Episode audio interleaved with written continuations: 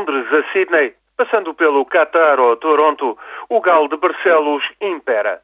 É a imagem de marca da cadeia Nandos, que se apresenta como imbatível no preparo do frango com piripiri.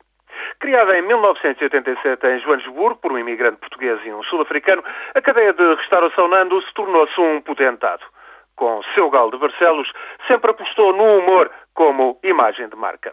Anúncios controversos são, aliás, o forte da Nandos e, para a campanha deste Natal na África do Sul, apimentou a coisa e esmerou-se com um anúncio sobre o último ditador. É ver então Robert Mugabe tristonho e solitário no seu palácio, mas depois vence-o o entusiasmo ao recordar dias felizes de outrora. Mugabe e Muammar Gaddafi aos tirinhos com bisnagas. É Mugabe esmagador num tanque com Idi Amin. É Mugabe a brincar na areia com Saddam Hussein. É Mugabe no baloiço com Peter Bota. É Mugabe a cantar com Mao Zedong.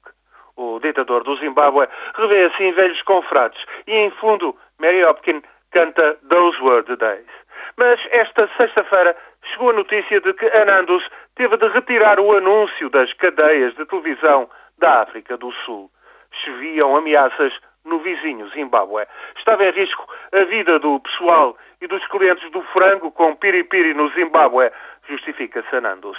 O irónico anúncio do último ditador fica-se agora pela internet, onde pode ser apreciado com o devido deleite. De resto, e porque a lenda assim o exige, o Galo de Barcelos há de voltar à luta contra Mugabe. Afinal, o Galo ergueu-se e cantou para salvar uma vítima da injustiça, assim reza a lenda, a tanto obriga a justiça.